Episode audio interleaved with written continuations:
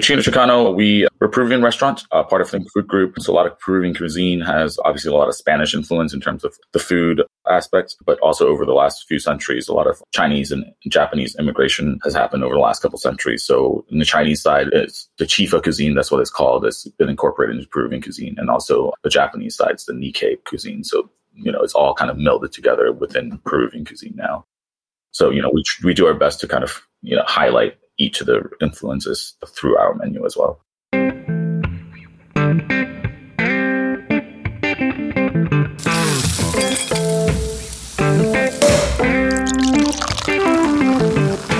Behind every amazing flavor is an amazing human who has perfected their craft. Welcome to Flavors Unknown, a series of inspirational conversations with renowned culinary leaders Discover how their cultural identity shapes their creative process. With your host, Emmanuel. Welcome to episode 96 of the Flavors Unknown podcast. My guest today is Chef Will Fung from China Chilcano in Washington, D.C. I am your host, Emmanuel Laroche. I have been in the food industry for more than 20 years, both in Europe and in the US. And every other week, I have conversations with American culinary leaders to talk about their path to success, their challenges, and how their background influences their creative process. Please follow us wherever you listen to podcasts and subscribe to our newsletter on the website flavorsunknown.com. I have an exciting news to share with you now.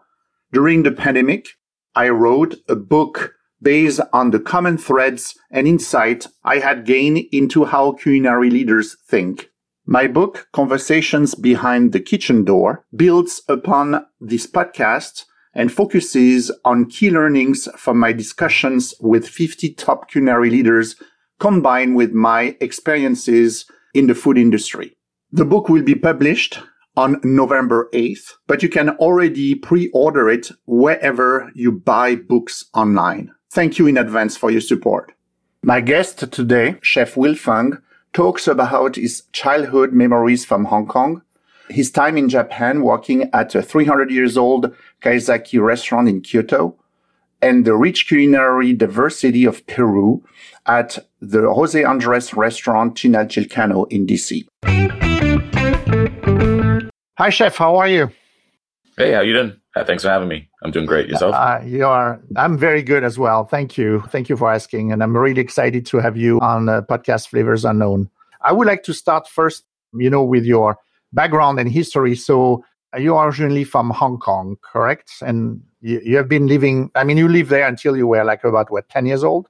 Yeah, yeah. We I grew up in Hong Kong. My my parents, my brother and I, we moved to America in '91. Yeah, right around ten years old you still have like a, a smell that you that reminds you of uh, your childhood? Yeah, the the most memorable smell is is probably the the daily routine. Both my parents were were working a lot, so you know after school I would get off of school around like four or five o'clock. My mom would give me a, a list of uh, grocery items to buy from the local market that day. So you know just the smells of of the, the local market where you get your chicken, you know produce, you get that fresh every day. We don't really have like big refrigerators. It's just you buy stuff for dinner that night and then you do it again the next day. So kind of the sights and smells of, of is kind of ingrained in me. and uh, do you have as well a smell of uh, smell of, of uh, like food of uh, anything like cooking at home? At home, growing up, yeah, we, we mostly cooked at home. So a lot of like steam steam fish. I think that's that's usually like you do a lot of steam fish, steam whole fish, and we put kind of like ginger scallion on top of the fish and we put like blistering hot oil on top. So that smell, that aroma of the, the ginger and scallion over the hot oil is, is always a very iconic smell for me. and was it's like a kind of a nostalgia from that time that made you start like uh, the, the hot pot, you know, uh, topics and the kits that you did like during the, the pandemic? Is it related to your childhood and the time in, in Hong Kong? Yeah, yeah, definitely. Just because, like, you know, whenever we do hot pot, you can smell it through the whole house, you know, the whole apartment building, even. So, so it's just like the steaminess permeates throughout the whole room. So, so we definitely the nostalgia factor is there. Um, even when I was doing it last year, some of the stuff we were making out of small spaces. So we make, you know, gallons upon gallons of dashi as the, the cooking broth as the base. So the whole place, the whole restaurant would just smell of like dashi and umami. so that's rem- very rem- reminiscent of home. Yeah. Is it something that you were doing with your family when, you know, like uh, having a hot pot? Yeah, yeah. Not all the time, but especially during winter times since it's a little cold. But, you know, every once in a while you would go out to eat hot pot too, but we definitely did it at home. But both going out and at home, we would do it every once in a while, you know, once every every other month or so. Okay. Okay. So for the people that are listening, maybe uh, if they don't know what uh, hot pots are, can you explain? Yeah, yeah.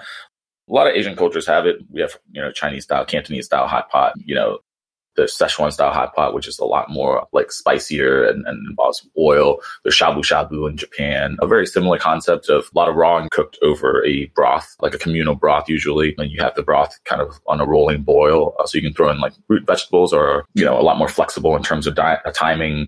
Most of the vegetables you can throw in there and just kind of forget about it and just kind of scoop out as you go along. And then very thinly sliced meats that we just, you know, just a blanch just for a few seconds and then you're good to go. And then variety of dipping sauces, uh, different cultures, different things. We have sacha, which is a very typical hot pot sauce. So for Cantonese style, at least. But yeah, but usually it revolves around a rolling boil of some sort of broth and then different vegetables and proteins. So what kind of broth that you um, you're having? I mean, I'm talking more about the like the restaurants and what you are offering because you are saying like different cultures have different style of hot pots and I'm guessing the broth is probably part of the different ingredients that varies from one culture to another.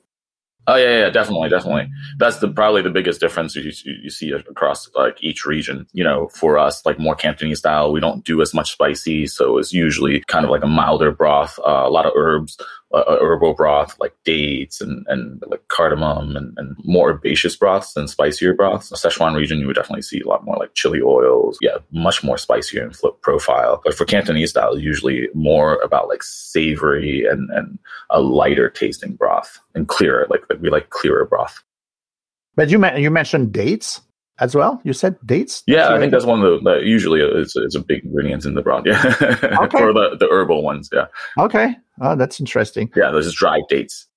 And so at the the Fat Choi, you know, hot pots that you you have launched, uh, what kind of broth? We were rotating a, a series. Like we would do, I would do a, an herb one. That's usually the most popular, an herbal one, like a more Szechuan style. If you like spicy, I did a laksa one. That's more like a Malaysian Singaporean flavor profile, almost like a a lot of dried shrimp flavor into that, and a little coconut. And then we have one that rotated out, which is some like different restaurants. We did one like Chaiko, that's like a local restaurant around here. We did like an oxtail broth with them. So one that we just kept kind of having fun with and just you know different cultures whatever we think would work okay. like japanese style curry broth or yeah there's there's a few like that we, i left room for like a, a, little collaborating with like local chefs and stuff for that okay and now all this is you are completely out of it um, yeah you just don't really have the time, the time. it was it was a one person operation yes, and, sure. and that was like you know during kind of more peak COVID time. So my friend at the time was gracious enough to let me use his kitchen while his restaurant wasn't fully operational. But now that his restaurant is operational, we had to move out of there, move all the stuff out of there. And then I got the opportunity to work with Jose and, and Think Food Group. So there's not enough time to do both. yeah. I'm sure that this is a great opportunity. So you want to focus, you can focus on that one for sure. Yes, yes. so is the, but the Fat Choi concept something that could come back maybe as a pop-up sometime? Like yeah. Yeah. Yeah, yeah, yeah. You know, during the brief time that that I did it, it was I still get calls about it almost like every day. so so, you know, it's nice to see that that the short time that it was going that it got a good amount of traction. And we talked about doing some sort some sort of pop up or whatever, incorporate certain elements and China Chilcano, but I was kind of uh, only a few months into the job, I, I, was still like like more focused on operational side and getting that aspect fully operational and fully reopened before we can earn kind of. I always believe in like you have to earn the right to do these kind of like more special out there things. So you know, during this winter, we were trying to get everything on track first. We just didn't have time to like branch out and do other things. So maybe this coming year we'll be able to do stuff like that. So China Chilcano. So can you talk to us a little bit about the the concept? Obviously, you know, it's around the different influences from Peru and the history of immigration, you know, uh, from that country. But you know, I let you I let you explain. Yeah. So China Chilcano, we um, We're Peruvian restaurant, uh, part of Think Food Group. So a lot of Peruvian cuisine has uh, obviously a lot of Spanish influence in terms of the food aspects, but also over the last few centuries, a lot of Chinese and Japanese immigration has happened over the last couple centuries. So in the Chinese side, it's the Chifa cuisine, that's what it's called. It's been incorporated into Peruvian cuisine. And also the Japanese side, it's the Nikkei cuisine. So, you know, it's all kind of melded together within Peruvian cuisine now. So, you know, we, we do our best to kind of, you know, highlight each of the influences through our menu as well. Okay. And then the Spanish one, which is like more the, the Peruvian, you know, one and so on. It's like, or the native one is probably different from the Spanish influence, but it's called the Criollo, correct? The, yes, the Criollo. Yes, yes. So you, yeah. so you will have the Criollo, the Chifa, and the Nikkei. Yes, in, yes. you know at, at the restaurants. Can you give us an example of each of them? If you start with like you know like Criollo and then Chifa and then Nikkei, give an example of, of a dish for that people that are listening that they can you know understand. A good example of that is the ají de gallina. That's that's a uh, I think I think you had that when you came in. That's like a very typical Peruvian chicken stew. It's a lot of the stew stews. Uh, this is chicken stew with uh, some queso fresco, uh, olives, potatoes, that comes from old Moorish traditions and then making stews that, that would last a long time and then be a hearty meal for, for people to eat. So that would be the Criollo side. Chifa or Aeropuerto, that's, that's, that we get the name from uh, a lot of people are serving street side food on the way to the airport or coming out of the airport. So, so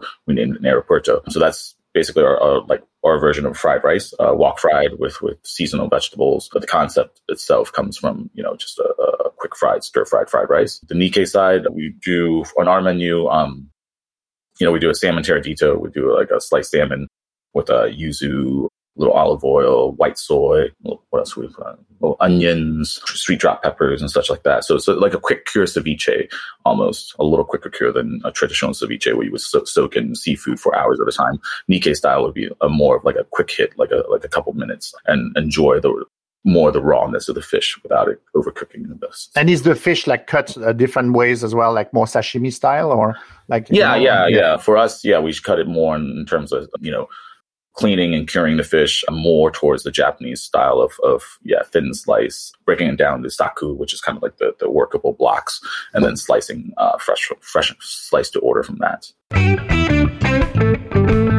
Now let's talk about uh, the experience working with uh, with Jose Andres. So, how often do you interact with him? It depends on uh, honestly right now. It depends on like what's going on in the world. that, that's that's um, true. which is yeah, which is a weird. With the well, central kitchen is yeah, taking, yeah. you know a lot of his time, Um, obviously. Yeah, so so recently he's definitely spent way more time dedicating his time with World Central Kitchen just because that's that's you know there's an obvious need there. So you know we use technology to keep in touch instead of like like we rarely see each other in person these days. But at the same time, you know he's always available via text or you know whatever messaging app he has internationally at the moment. So yeah, you know whenever I have questions, I can always just shoot him shoot him a text at any time, and then depending on what time zone he's in, he'll, he'll Sure. answer at five a.m. here or something like that. So. So it fluctuates, honestly, but from what's going on in the world. Yeah. Yeah, yeah, yeah. But otherwise, you know, when it's outside of those, you know, unfortunate situation of crisis, that, do you guys have like uh, connection as well within like the the Think Food group of you know of Jose Andres? And Yeah, you, yeah. you He, connect he- on a regular basis, or yeah, I'm I'm personally still relatively new, and so you know he he probably you know he, he'll set out different expectations out of the restaurant and out of myself as well, and then you know it's our job to to kind of fulfill his his vision and, and what he wants to do. So you know we definitely don't take that lightly, but yeah, but he's obviously well in his rights to be demanding of, of what we do. And, and that keeps us that keeps us going and keeps us kind of focused on what we need to do. And, and you know he'll break things down in a very simple way. Like if you don't see an obvious answer out of it he'll just come in and he's like why don't you just do this this way? And we're like oh okay thanks chef like that's you know he, he sees things and, and uh, can break things down in, in, in sometimes like a, a amazingly simple way that you're like oh i didn't see that before. So that's obviously an asset that, that i enjoy having this is you are like really like open in terms of creations you know for the menu and what you're going to put on the menu with your team or this is like a you know exchange with him or uh, you have like freedom to you know to bring new things you know on the menu and then you will taste them later when he has a chance to stop by. More towards the latter just because you know we are giving all, all the head chefs of each concept are given uh, a, a great deal of freedom because he he entrusts us at this point that that we will do what we can to, to, to respect the restaurant, the concept, and the food itself. So I personally haven't seen something where I was like, no, you can't put that on or you can't do this. Sometimes there'll be further questions like, why are we doing this? And like, what? And then, you know, as long as, as, as you're doing it with the right, like, with the right compass in terms of where the, the cuisine is going, then, you know, we have a good amount of freedom to do whatever we think is best for, for our guests. Okay. So how do you work with your team, you know, on on on the menu? How often first, I mean, do you change you know change the menu or update? We're always tweaking. There's not like one whole like day where like okay we're going to swap like these things you know? We're finding especially these days where we're one of the bigger challenges working in restaurants is is dealing with our vendors not having certain products and not having like certain things for like oh we'll be here in two months. It's in a shipping container we'll be here in two months. So what do we do? We have to kind of move on and do other things in terms of menu creation so uh, right now we have to be a little more flexible and make minor changes throughout you know, each month basically. So there's not like one time when we're like, okay, we're going to throw like eight things on. Like this week, we actually have a little more time if you want to like little glimpse. Like this week, we're coming out of the cherry blossom uh, menu, which we did for the last month. It was cherry blossom season in DC. So we had a special uh, Japanese focused menu for that. A few items that, that were just available around that time. Today's the last day of it. So this coming week, we'll be adding more menus items to the regular menu. So this week, the team, the sous chefs and I will, will work on items to put the regular rotation, whether it comes from previous festivals or, or new menu items altogether. This week is kind of the week that we're going to gear towards menu creation. So there's, there's not like a, a, a set deadline. It's like this month, this need, needs to change or something like that. It's, it's go in terms of programming, we go a few months ahead of time. So there's Lunar New Year coming into Valentine's Day, coming into Cherry Blossom. Those three were like back to back to back. And then in between, we had a truffle festival too. So we did a lot of truffle dishes then. So the last few months has just been like one after the other immediately. This is kind of the first week where we haven't had any like special programming. So now we can work on the regular menu a little more. So yeah, all those things kind of bleed into each other. So, you know, it, it's kind of like a flowing process instead of being like a deadline of eight menu items needs to be done by this time. So, mm-hmm. I don't know so if, that answers it. So yeah, yeah, sure. So, but so no, thank you for uh, for sharing. The let's take like for instance the the example of the cherry blossom menu. So so obviously it's an inspiration from Japan, but can you tell us a bit more about the sources of inspiration when you guys are working on the menus, such like the the cherry blossom one? Yeah, yeah. So it's always going to be, you know, I, I, always like to incorporate all the chefs into the menu items itself as well. Um, so for cherry blossom, for example, you know, we knew that we wanted Japanese theme, right? Uh, it's, it's an easy connection. A lot of people do like cherry flavored items for Cherry Blossom Festival, but I don't, I don't, I never understood the reason for that because it, the cherries don't come from cherry blossom trees. It just so this happens to be the name. So so we just wanted to make like pure like as, as best of a Japanese goods food that we can. So a couple items came from our executive sous chef Juan Rivas, very talented young man. He wanted to play on uh, a causa, which is a potato dish, and make a beet causa because the we make a beet causa, it'll come out like a bright pink, almost like a sakura color. So we did a form of causa for that with like spicy tuna, little wonton chips, and aioli, and a quail egg, poached quail egg on that. So he you know, I was like, oh, cool, run with it. We'll see how it looks, how it plates, and then we'll fine tune it from there. So, so you know, he has the responsibility of, of doing that dish. And then we did a, a short rib kushiyaki, which is a skewer. So like, like, I was like, okay, Juan, like, let's figure out how, what's the best way to do this. And, you know, we'll fine tune it as we go and, and, see how it looks, see how it tastes. And then a couple dishes, another sous chef, Eamon, you know, I tasked him with doing the dessert. So, so, you know, we thought of an idea of doing a, a dorayaki. I love dorayakis. That's kind of like a Japanese style pancake so we did a dorayaki ice cream sandwich with a uh, hojicha ice cream. So a lot of people do matcha. So I like hojicha a little better. It's just matcha that's been matcha leaves that's been roasted. So a little malty, a little more bitter. I, I you know, Asian people, we don't like very sweet desserts. so the best dessert compliment you can get from an Asian person is that it's, it's not too sweet. Uh, so we, we made that with, uh, and, and Chef Eamon did a, a, a rose water whipped cream to go on top of that.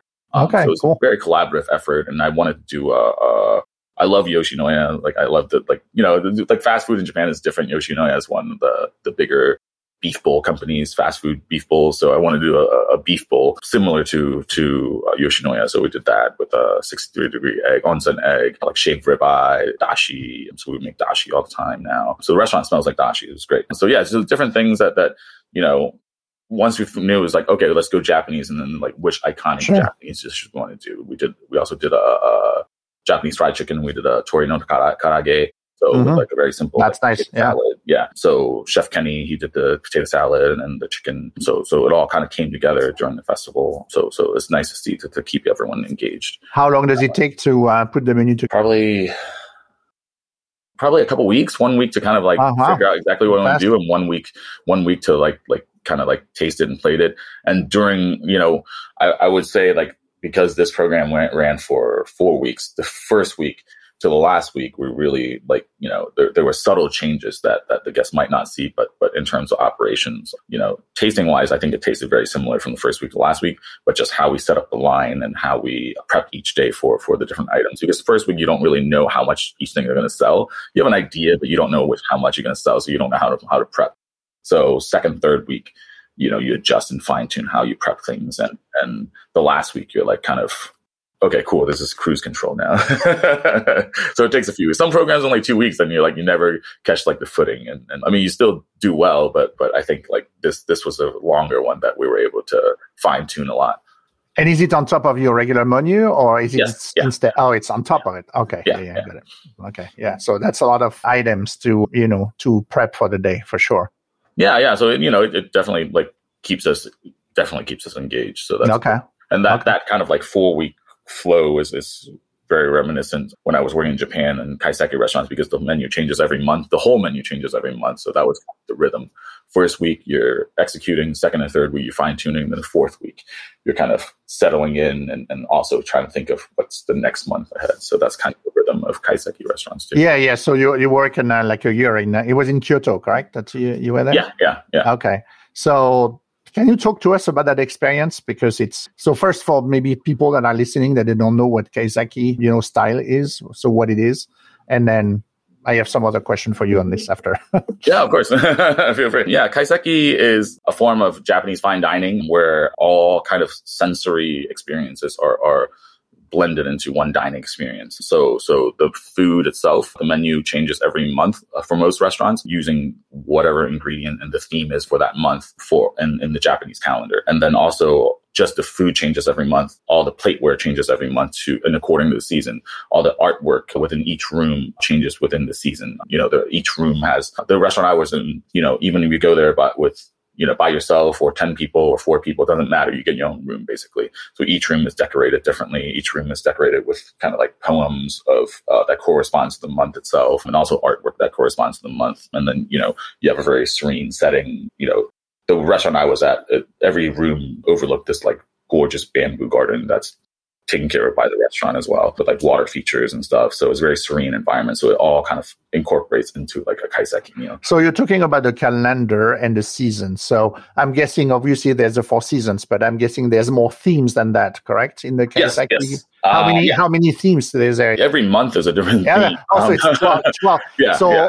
so it's 12, 12 sets yeah and yeah. 12 menus and so on so are they are they rotating so i'm guessing like the decor and the rooms they are coming back every every year, correct? Yes, or yes, yeah. So mm. so they can keep like all the setup yes. and, and store it, and it's a lot. Yeah. It's a whole logistics. I mean, I, I, didn't know I didn't know to that level of detail. That's really interesting and fascinating. So yeah, what, yeah, what, yeah. What was the name of the restaurant? I, w- I was mostly at uh, Takeshigero. Takeshigero is in Kyoto. Um, is part of a bigger corporation. Ta- Takeshigero being the Minokichi. Minokichi is the parent company. Minokichi has a lot of different restaurants in the whole country, a lot of department stores as well. Inside department stores, Minokichi Honten, which is their main, their flagship store, is Takeshigero. Takeshigero being their their okay. format, basically. And I'm guessing they they are able to do this because there's a, a, a big company, a bigger company behind it. Because I'm guessing there's a lot of people, there's a lot of logistics, so probably a lot of resources and, and budget as well. Correct? Yeah yeah definitely they are able to yeah kind of afford this kind of project. I mean we had you know the decorations because it's every month there's like a huge warehouse that that stores all this all the plateware. There's there's a full-time employee that that is only in charge of like the plateware of cataloging it bringing the right ones down each month like like storing the old ones and keeping and preserving it for the next month so th- that's a, a full-time job in itself not not washing dishes not drying dishes just organizing the dishes so uh, yeah, it's, it's, it's a huge operation. Then you have you know, you have multiple landscaping people to attend to the bamboo garden, to take care of like the, the floral arrangements each day. So like floral arrangement, I also had to learn, you know, some at the restaurant. I also got training in floral arrangements because you know, it's part of the aesthetics, like like as part of plating food. I never knew, uh, you know, I never even think of like floral arrangements being, you know, very tied to food, but it was because, you know, you, you're looking at a lot of like how to fill negative space or when to fill negative space and, and when to incorporate different colors or different like textures into it. So, so doing that for just a couple weeks, like exposed me, like I, I saw things I, I, I wouldn't see on a plate before. I was like, oh, that makes sense. So a lot of similarity in floral. Is it something that you can bring back into some of your current experience? Uh, how does it translate? Is there anything that you can, you know, leverage from that experience into uh, China Chilcano, for instance? Yeah, in terms of plating, definitely, because it's it's not what you're plating is is you know, is these are just concepts of, of you know different shapes, what shapes to use, and, and what shapes contrast well with others aesthetically. So yeah, those things you can definitely like take it anywhere you go. I can I can be at home cooking and still do you know apply similar principles. Basically, the principles you can take anywhere. It doesn't matter what kind of cuisine or or what you're doing. It's more about like the aesthetics than anything else. You know, in terms of cooking, you know, kaiseki cuisine the t- cooking techniques are, are very old and traditional for the most part. I think you know, most of them is the same elements of simmering, steaming, grill, fry, raw. Those are kind of like like your courses are kind of based upon each cooking principle. So the techniques and, and equipment used are, are very traditional as well. So there's nothing, you know, too wild in terms of cooking technique. And it's not supposed to be, except for certain, like, I think Gion Sasaki is one of the more famous kind of like more adventurous in terms of using like more modern cooking techniques and style. But Sasaki-san is a very singular talent. Like like he he's, he's you know he's he's brilliant in that way that that he can still do that and still bring it into the kaiseki world. But for the most part, most of the kaiseki restaurants I was at, it's more about doing things, traditional things perfectly, and not about like like you know doing the most like outrageous thing. Sure. Is there's like you have an amazing food experience that you could share with us from that year in in Kyoto? It's hard to pinpoint like certain ones. I think one that I, I like to see here in America, a lot of like counter style cooking. Like we see a lot of like sushi omakase. Uh-huh. Like in terms of omakase, people just think it's like, oh, just a lot of sushi in America. But but doing like a like the, that same setting of counter sitting in a counter like couple style and doing like tempura is is really really cool. I think it's, it's amazing. Like I want to see that. You know, you're just sitting in front of you know, a tempura chef and they have just this big pot of oil and just frying things fresh and putting it in front of you and having that, that like fresh put in, fresh, right in front yeah. of you. Very similar to having sushi just like put it right in front of you and eating it right away at like the perfect temp- temperature to, to, to see like, like, you know, even the same restaurant, taking that food out to the table that, you know, 30 seconds or, or a minute that it takes from being on a plate to hitting your table there's a subtle difference there that that you know I would like to see more counter style tempura places here where you just eat things hmm. like on an omakase style. Okay. Very cool. Do you have a favorite piece of equipment in the kitchen to work with? Now, I mean, the wok the wok you can't really replicate at home. So True. I, I like. well, you know, I don't. I don't want to put my house on fire. So yeah, yes. yeah. You, you, you, could probably take off some regulators in your sure. home range system to to pump out a little more heat. Yeah, um, but it's but, definitely not recommended. yeah, yeah, yeah, yeah. Because you need but, to have yeah. you need to have that power of the heat, correct, on the wok to really cook with it. Yeah, yeah, yeah. So you need about the wok pumps around hundred over a hundred thousand BTUs of heat. So the wok is definitely something that I enjoy using in the kitchen in terms of other cooking equipment. We have rational ovens that that you know we can do most things in now. You know, you can control certain type of temperatures. We do a lot of Chinese barbecue in that. So so Chinese barbecue roaster is usually like a vertical roaster. You hang the meats up. There's a water pan that creates steam. So this little bit of steam element in terms of heating style. But with a Rational, you can kind of control exactly how much humidity you have while you're roasting. So so you know you can fine tune it to a way where you get almost like an American style bark on a piece of char siu while still maintaining the moisture level and it still kind of tastes like a, a traditional char siu. So you kind of get the best of both worlds by using modern technology.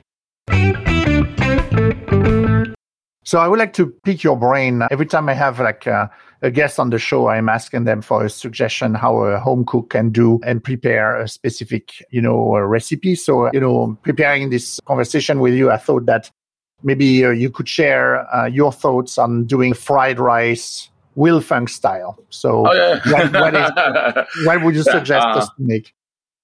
Well, first, you know, definitely start with uh, like at least a day old rice. Never use fresh rice. It's just the, the you want it to be a little dried out. And basically, you want to create like you want to take some moisture away from from freshly cooked rice. Freshly cooked rice won't really char up that nice. So day old rice is leave in the fridge. You can leave uncovered to, to even soak out more moisture. So and then you know once you take it out of the fridge, kind of crumble it up so it's not sticking together. It should be like a little bit hard, a little bit al dente because when we hit it in the wok and the oil, it's gonna kind of reincorporate some moisture back in. You know, hot wok, uh, very very hot wok. Start off with a little, you know, always ginger, garlic is usually like minced ginger and minced garlic. Heat that up, brown that a little bit, and then if you want to do egg, you can cook eggs separately. You know, however you want to do it. You want to do it omelet style. You want to kind of just pour uh, scrambled egg in there and kind of mix it up. Just chop it up and then strain it and put it aside. Then throw in the rice, whatever protein you like. You know, if you're using raw proteins, then put that in first, cook that kind of halfway, and then incorporate the rice that you are using usually. Yeah.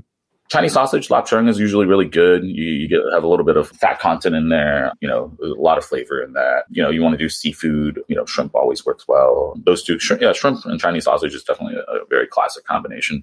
You know, vegetables. You, you, for our work, we use a lot of like seasonal vegetables, but you know, whatever you have on hand, just chop it up to to kind of bite size. Everything bite size, basically. You don't want anything. You don't want to have to. Cut, you should be able to use it with just a spoon. Yeah, yeah. so everything should be bite sized. You know, and just start incorporating like Shaoxing wine, little sugar, a little salt, white pepper. White pepper, I definitely love just like a slight pinch of white pepper mm-hmm, kind of brightens mm-hmm. everything up a lot. I definitely use a lot of white pepper in, in our fried rice. So those kind of like the main ingredients and just kind of toss everything together. You know, amount of salt is, is entirely up to you, but egg, white pepper, Shaoxing wine, those are kind of like the, the, the, the big thing. And day old rice. okay. Okay. No other sauces or in there. It's up to you. Some people like like we like a dash of like finishing off with a dash of like sesame oil. Uh, that's a personal preference. But I just like Shaoxing wine, little soy sauce, salt, sugar. Yeah, just keep okay. it simple and white and white pepper. Okay, very good. Okay, thank you, uh, chef, for for your time. I'm I'm going to switch now with the rapid fire questions. So, uh, so you have been in Washington D.C. for a long time, but uh, so you and I are going on the tasting tour in Washington D.C. So, what are like the five spots that you are going to take me to? Five spots. Five spots. Okay. All right. Uh, yeah. When people come to visit, I usually take them to. Let's see. For you know, we, we usually do a lot of like touristy things, like walk around like the mall Old Ebbitt Grill, right right near the White House. That's always a classic. I mean, they they they are a DC institution, and and you know it's it's always lively crowd. You know, the service is always you know friendly and fun. I like going there whenever there's other people visiting from out of town. We go to. I live very close to the Pretzel Bakery. That's a really really really good bakery uh, that, that specializes in, in, in, pretzels like sean sean's been there for many many years and and you know he's also it's great it's fun to see him over the years kind of expanding the business from you know, a, a, tiny window to now he has this multiple locations. So, so to see that growth is, is awesome to see. Where else? Five spots. Man, putting on definitely on a spot. I've been going to Menya Hosaki. That's been really, really good for ramen. That, that's some of the most standout ramen I've had anywhere in, in the world, actually. that's okay. really, really good. So what? That's three. If we are inevitably going out late at night and having a few drinks. The after hour spot is always New Big Wong. There's always a classic uh, Chinese uh, spot in the basement in Chinatown. One of the few places still open in Chinatown, DC Chinatown. Where else? Where else? I mean, if we do one Jose place, think food plays. I always have fun at, at, at Bar Mini. It's you know, yeah, yeah, sure. Mini bar is very mini bar, like yeah. a, more for special occasions, but you can pop in Bar Mini and have a, a, a great snacks and, and drinks. That's one of the places that, you know, working in the restaurant industry for so long, it's, it's it gets kind of like harder and harder to be like wowed by certain certain things and be like, oh my god, like how did you do that? Anytime I've, I've been, been back at Bar Mini, whether or not I was working at Think Food Group, there are still those wow moments where like, wow, how did you guys do that? Um, so. Good. So, I, so I, have, I haven't been I haven't been in Bar Mini, so I have to try. Oh, okay. Next yeah. time, next time I'm down there. Thank you. So, what's your favorite guilty pleasure food? Guilty pleasure food? Oh, oh, Costco uh, Jamaican beef patties. you just stick it in the oven for like 30 minutes until it gets like dry, that, that weird, dry, flaky texture and that frozen ground beef. okay. so now what are like the three cookbooks that inspired you the most in your career? Cookbooks? Let's see. I just peeking my I think oh, during the pandemic, the, the book that I cooked out of the most is The Family Meal. Let me see. Yeah, there it is. Oh yeah, yeah, yeah. With uh, Family Meal is is Ferran Adria's cookbook, but that's okay. more based on like not what they were doing in the restaurants, but what they would do in family meals, which I think you know like family meals is is, is super important in any restaurant I've worked in. So that's not to be taken lightly. So a lot of more like practical cooking recipes to make for large amounts of people in short amounts of time. So family meals great. I have a, a, a book on dashi, actually. Oh, oh wow. it's like a whole entire book on dashi. what is what is the name of it? I think it's called dashi. I, okay. there, there's okay. a few authors. I can send you the information on it. It's, it's really really interesting. And then a third. Oh, I've, I've been reading. I, not particularly the recipes, just the the. I, Butter, Buttermilk Graffiti by Ed oh, Lee. Sure, so, sure. Yeah, yeah. Yeah, it's a great, it's a great. He's always around. Um, but that's always a fun one, just just because it's just read the experiences and stuff. As super talented and super Absolutely. nice guys. Too, so. What's your biggest biggest pet peeve in the kitchen? Pet peeve? We use a lot of quart containers and a lot of blue tape. When the blue tape gets does not get peeled off from the quart containers when someone's done with it. you you will not believe how many times I have heard that from you. Really? Good. So I'm not alone. You're not alone. you are not alone. That's really and pastry chefs or mixologists as well, because everyone everyone, you know, use those deli containers, so yeah. those plastic one with the just, just tape. peel it off. Just peel it off. Exactly. exactly. Beside like the classics, what condiments, spices or sauces, dressings do you like to have on hand at home? At home? Oh, we, uh, that's that's an easy one. We always keep XO sauce at home. We all, I, yeah, we always make a big batch and it lasts for a good amount of time. Uh, you just steep it in oil. So yeah, there's there's always that in the house. It goes well with anything, eggs, fried rice, whatever you can throw it on. So can can I ask you how you make your XO sauce? Yeah, yeah, maybe, yeah. So always dried shrimp, dried scallop, and then we used to use, but right now is currently illegal to import uh, ham from China due to like trade tariff regulations or something. So I hope Jose doesn't listen to this, but now we substituted out with the second best ham in, in the world is jamon iberico. That's a good one. so I, I, usually take go to Jaleo and take some of the iberico trims and, and kind of chop that up. So all those are kind of uh, the key thing is to steam, especially a scallop. Uh, steam them in Shaoxing wine for multiple days. So you, you steam it. It's almost like a, a, a, bourbon barrel. It contracts, expands. If you think of a scallop, dry sure, scallop sure, in that way. Sure it's going to contract and expand the Shaoxing wine. And each time you do it, it's going to soak in more flavor and, and get a little more tender. So by like the third or fourth day, it becomes super, super tender. Then it's ready to go. Then you cook everything together with some rock sugar, shallots, chilies if you like it spicy, more Shaoxing wine, and then a, a splash of Coca Cola sometimes too, just to keep it fun. Really? All right, that's cool. Almost like, like, a lot of barbecue sauces incorporate Coca Cola. You know, it's got a lot of elements like a lot of sweetness and sure, sure, and spices yeah. and and you yeah. know vanilla and citrus. Yeah, yeah, cool. Okay, that's it. How long does it take you to make the the sauce? Usually, the the, the steaming and cooling down scallop is usually like three days or so but it's mostly inactive. You know, you're not just like it's not going in a pot all day. You're just steaming it, letting it rest, and then putting it in a fridge and cooling it down, and doing the same process for multiple days at a time. So the whole process takes around like three four days. I understand why you're doing in batches. Okay. Very good, chef. Thank you so much for your time. I really appreciate having you uh, on the show. Oh, thank you very much. Thanks for having me. Hope to see you again soon. Let me know when yes, you're in town. Absolutely, I will. Okay. Thank you for listening today.